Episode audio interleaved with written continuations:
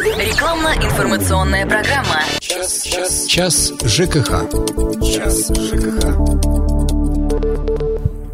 Добрый день. В прямом эфире на радио «Комсомольская правда» Ставрополь. Программа «Час ЖКХ». У микрофона Анна Ивершин. И сегодня мы будем вести речь об очень важном вопросе для всех жильцов многоквартирных домов – работе управляющих компаний. Ну, э, если быть точнее, о работе одной из управляющих компаний, это управляющая компания номер 14 города Ставрополя. У нас в гостях директор этой организации Павел Бойко. Павел Петрович, добрый день. Добрый день. И начальник юридической службы управляющей компании номер 14 Роман Дзюба. Роман Александрович, здравствуйте. Здравствуйте. Вы можете писать свои вопросы к нам в WhatsApp на номер 8 905 462 400. Ну, а мы пока начнем беседу. И давайте вот начнем с таких азов, скажем так. Как давно ваша управляющая компания работает на рынке и сколько домов э, вы обслуживаете? Предприятие наше работает э, довольно-таки большой срок, с 2001 года. Обслуживаем мы на сегодняшний день 56 домов в промышленном районе города Ставрополя общей площадью более 400 тысяч квадратных метров. Дома в основном у нас расположены в юго-западном районе промышленного угу. района. В чем, скажем так, особенность вот структуры вашей управляющей компании? Может быть, она чем-то отличается от других управляющих компаний? Сколько сотрудников у вас? И сколько их нужно, чтобы содержать в порядке вот такое количество домов, которое есть у вас? Ну, в связи с тем, что наше предприятие не первый год на рынке жилищно-коммунального хозяйства, то на сегодняшний день мы развили большие мощности предприятия, предприятия по обслуживанию и управлению многоквартирными домами. Имеем, конечно же, отличия от остальных предприятий в плане оснащенности, материальной базы, инвентарь и так далее. И создание, естественно, конечно же, большого количества служб предприятия, которые занимаются ежедневно и круглосуточно обслуживанием многоквартирных домов. Ну а вот что это за служба конкретно? Конкретно это службы, аварийная служба на нашем предприятии, собственная, на базе предприятия организована круглосуточная по обслуживанию водопроводно-канализационных сетей, тепловых сетей, службы электроснабжения.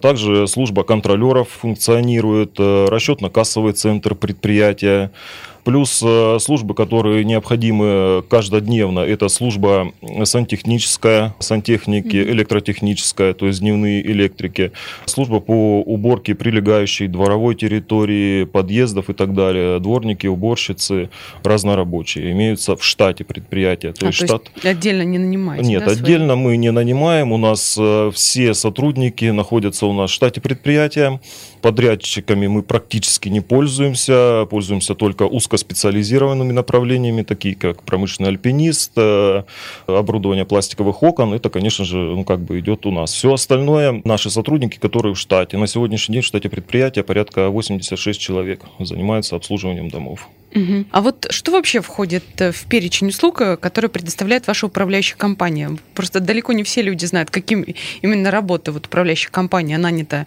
должна выполнять. И из-за этого очень часто возникает недопонимание, какое-то требование дополнительных услуг. Иногда люди просто начинают там топать ногами, кричать, что управляющая компания это что-то такое непонятное, непонятно кому, за что они платят деньги. Вот это базовое, да, то, что там идет управление содержания, кажется, так эта строка называется вот что, да, что должна делать управляющая компания? Ну, здесь э, хочется начать с того, что обязанности управляющей компании в сфере ЖКХ закон определяет с помощью многочисленных нормативных актов.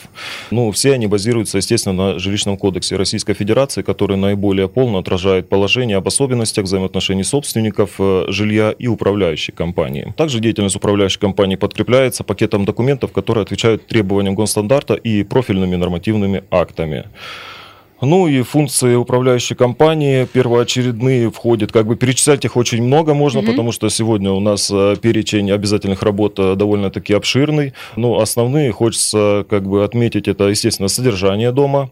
Первое это дворники, уборщицы, электрики, слесари, плотники, сварщики и так далее. Также под нашим контролем находится качество и своевременно оказание услуг, предоставляемые ресурсоснабжающими организациями, тоже немаловажно, mm-hmm. до границы ответственности, и после этой границы ответственности уже наша ответственность идет, за которой мы также следим. Также необходимо отметить отдельно еще, помимо содержания ежедневного, это, как я уже сказал, аварийные службы круглосуточные, обязательные условия для управляющих организаций, и работы по текущему ремонту. Текущий ремонт Это виды работ, которые необходимы для качественного содержания и поддержания основных элементов, конструктивов дома, инженерных сетей и так далее в полной готовности к эксплуатации. То есть это виды работ, к примеру, замена деревянных окон на пластиковые, замена магистральных труб, там нижние разводки, верхние разводки, стояков отопления, замена ВРУ дома различных элементов, которые пришли в негодность, ну, в общем, и так далее. Все угу. крупные работы, скажем так. Ну вот по каким-то базовым таким положениям понятно, да? А, допустим, клиенты вашей управляющей компании хотят провести какие-то конкретные работы, которые требуют э, ну, дополнительных расходов ну, не знаю, скажем, лифт заменить. Угу. Или, может быть, там ремонт сделать, и кафель где-то на лестничной клетке поменять. Как решаются такие вопросы? Понятно, что это требует дополнительных денег, и, наверное, вот в эту смету, которая на содержание, там, деньги, которые платят люди, этого недостаточно. Как решаются такие вопросы? Собирается ли это общее собрание жильцов, или это какой-то актив дома, или старший дом? Вот как это все составляется смета? Как вот такие вопросы решаются? Ну, здесь э, нужно начать, наверное, с первого момента, то есть по определению определению этого вида работ, кто его определяет и как. То есть управляющая организация обязана весенний осмотр, есть у нас такое mm-hmm. понятие, выйти и полностью обследовать весь дом. На момент каких-то, ну, скажем так, э, изношенности дома, каких-то элементов, выявить их и обязательно включить в текущий ремонт, то есть предложить собственникам, что необходимо поменять то-то, то-то и то-то. В то же время собственники со своей стороны нам дают предложения по тому, что они хотят увидеть в будущий год на своем доме, какие виды работ должны быть выполнены. Все эти виды работ э, заносятся в план график текущего ремонта, на будущий год, составляется сметный расчет на этот вид работ и передается собственникам э, для утверждения обязательно на общем собрании, конечно же. То есть э, собственники все должны принять в этом участие, определить, какие именно моменты им необходимо сделать сейчас, какие будут э, сделаны через полгода, какие через 8 месяцев и к концу года. Все это утверждается на общем собрании, передается нам, и мы уже согласно утвержденного плана графика текущего ремонта общим собранием выполняем вид работ. Понятно. А вот э, те виды работ, которые вы провели, проверяют ли жильцы потом каким-то образом этот перечень, может быть, смету, и вообще имеют ли они на это право, и как это, может быть, документально оформляется, если они чем-то недовольны? Вот.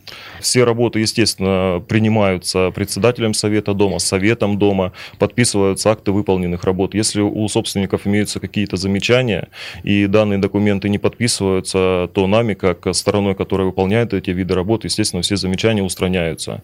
После устранения документы подписываются. Да. То есть, э, если недовольны, пожалуйста. Естественно, все замечания будут устранены так, как собственники хотят, не иначе. Понятно. Я напомню, это программа «Час ЖКХ». Сегодня мы говорим о работе управляющей компании номер 14 города Ставрополя. У нас в гостях директор организации Павел Бойко и начальник юридической службы управляющей компании номер 14 Роман Дзюба. Вы можете задавать ваши вопросы, писать нам их в WhatsApp на номер 8 905 462 400. Мы прервемся буквально на две минуты и вернемся снова в эту студию. Не переключайтесь. Рекламно-информационная программа. Час, час, час ЖКХ. Час ЖКХ.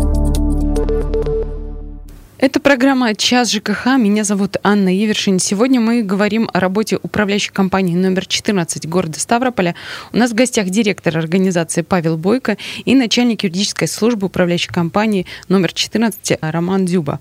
Ну, об основных видах работ, которые выполняет управляющая компания номер 14, мы уже поговорили. Сейчас хочется затронуть вот такую немаловажную тему. Не так давно в крае начала действовать программа лицензирования управляющих компаний. Вот насколько насколько она, может быть, осложнила жизнь, может быть, упростила, может быть, э, как-то сдвинула с места да, какую-то вашу работу, что-то пришлось делать дополнительно, где-то, может быть, устранила конкурентов. Вот э, расскажите о том, через какие испытания приходится проходить, чтобы получить эту лицензию. Ну, хотелось бы начать с того, что, во-первых, предпосылки какие были для того, чтобы наши законодатели, наши законодатели приняли соответствующий закон. Ни для кого не секрет, что с 1 мая 2015 года все управляющие организации могут работать только на основании лицензий. Для этих целей жилищный кодекс дополнен новым разделом. При этом изменения не затронут ЖСК и ТСН, чтобы люди понимали, а касается именно управляющих организаций. Предпосылки принятия данного закона весьма очевидны. ЖКХ – одна из самых проблемных сфер. По данной Комитета Госдумы по жилищной политике и жилищно-коммунальному хозяйству 57% обращений, поступающих в государственные органы, содержат жалобы, которые связаны именно с ЖКХ. Похожая ситуация наблюдается в Общественной палате Российской Федерации. Более 50% обращений также касаются этой темы. Если учесть, что по статистике Минстроя России порядка 80% жилья обслуживается управляющими организациями, то виновник всех бед становится весьма очевиден. Лицензии управляющим организациям выдаются органы государственного жилищного надзора на основании решения лицензионной комиссии субъекта Российской Федерации. Законом предусматривается, вот теперь я хотел бы обратить внимание и слушателей, и всех, кто работает в этой сфере, о проблемах, связанных с получением лицензии и так далее. Законом предусматриваются две крайних меры воздействия на недобросовестную управляющую организацию. Для начала она может лишиться права обслуживать конкретные дома, по которым органам государственного жилищного надзора выявлены нарушения, вынесены вынесены предписания об их устранении. Назначенные судом административное наказание за неисполнение или ненадлежащее исполнение предписаний два и более раза в течение календарного года является основанием для исключения таких домов из реестра лицензий субъекта Российской Федерации. В подобной ситуации собственники на общем собрании должны заново выбрать способ управления многоквартирным домом, иначе орган местного самоуправления сам привлечет новую управляющую организацию на конкурсной основе. Исключение составляют случаи, когда собственники на общем собрании, несмотря на наличие нарушений со стороны управляющей компании, все равно решили сохранить с ней договорные отношения. В такой ситуации она может продолжить обслуживание дома, невзирая на претензии государственного жилищного надзора. Кроме того, предусмотрено аннулирование лицензии управляющей организации в судебном порядке по заявлению органа государственного жилищного надзора. При этом решение об обращении в суд будут принимать лицензионная комиссия субъекта Российской Федерации. Произойти это можно в случае, когда из реестра лицензии субъекта Российской Федерации исключены дома управляющей компании, общая площадь помещений в которых составляет 15% и более от общей площади помещений всех обслуживаемых ей домов в течение календарного года площади. В этом случае управляющая организация вообще лишается имеется право осуществлять деятельность по управлению многоквартирными домами. По мнению рядом экспертов, нормы, позволяющие исключить дом из реестра лицензии субъекта после невыполнения двух предписаний, являются чрезмерными и могут использоваться как инструмент передела рынка. Наше мнение – это очень жесткая мера, которая приведет к рейдерству. Не секрет, что можно создать условия, при которых лицензия будет отбираться чуть ли не за один день.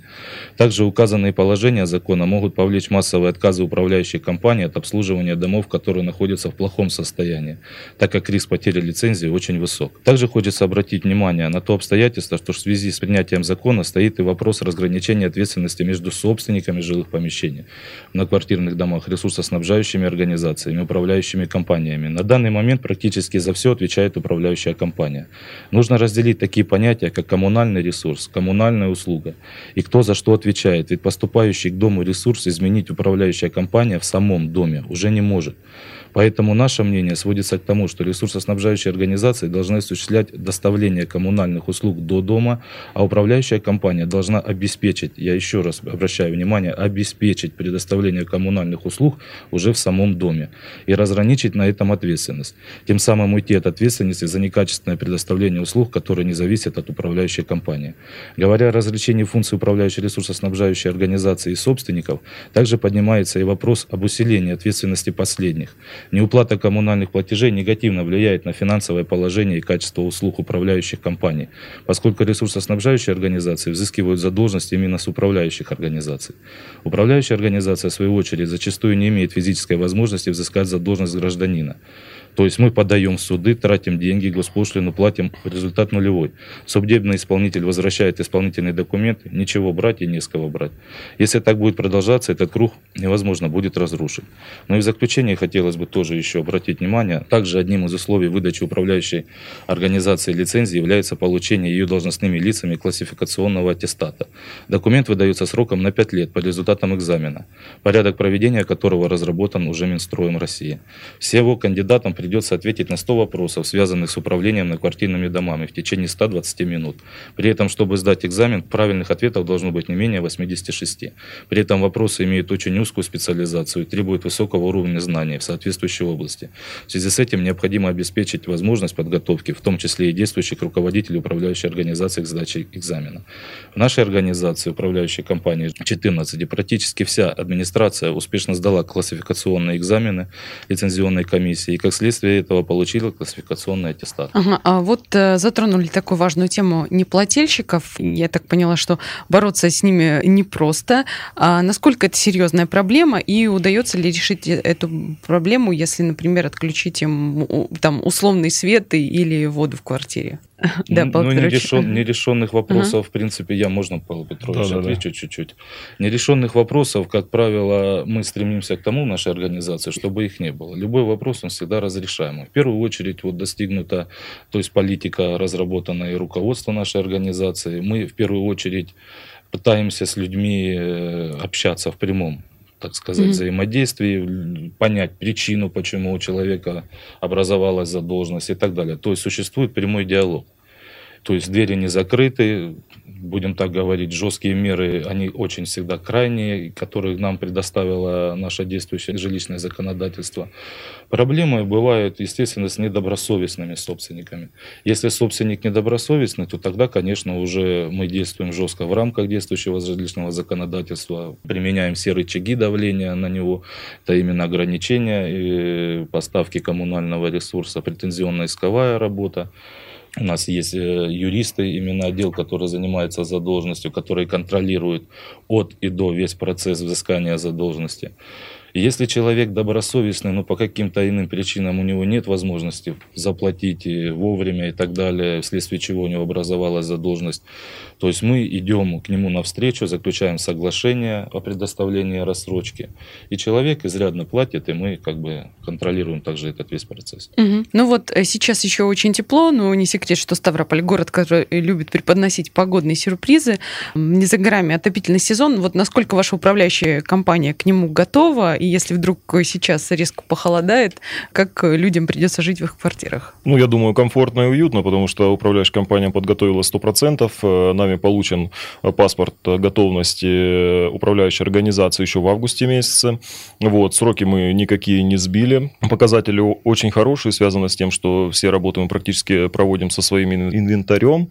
То есть э, и насосная станция, и какое-то оборудование, которое необходимо, все это у нас есть уже не один год, все работает. То есть э, не ждем никакого подрядчика по каким-то срокам. Вот, предприятие полностью готово, все работы уже выполнены, они начали выполняться после отопительного периода, который в этом году у нас закончился с мероприятий, которые мы согласовали с органом местного самоуправления, то есть э, что мы будем делать на домах, это обязательное условие. Также был согласован график с тепловой инспекцией, потому что очень много домов у нас э, с централизованным отоплением по сдаче объектов многоквартирных жилых домов именно в тепловую инспекцию. Ну, а время наш программы подходит к концу. Вот хочется спросить, чего бы вы хотели пожелать и горожанам, в частности, своим э, клиентам в преддверии предстоящего Дня города и Дня края? Ну, конечно же, всех жильцов хочется поздравить с этим прекрасным праздником, с юбилеем, с Днем города, пожелать, что самое главное, добра, здоровья, благополучия. Ну и, конечно же, в нашем прекрасном городе на сегодняшний день он очень красивый, не зря это отмечает и Российская Федерация неоднократно. То есть всем хочется пожелать приятно провести этот праздник, посетить все мероприятия, они очень глобальные, очень обширные на территории всего города. Ну и, в общем, приятно провести свой досуг в этот день. Ну что ж, я напомню, это была программа «Час ЖКХ». В гостях у нас были директор управляющей компании номер 14 Павел Бойко и начальник юридической службы этой управляющей компании Роман Дзюба. Меня зовут Анна Ивишин. Час, час, час ЖКХ. Час ЖКХ.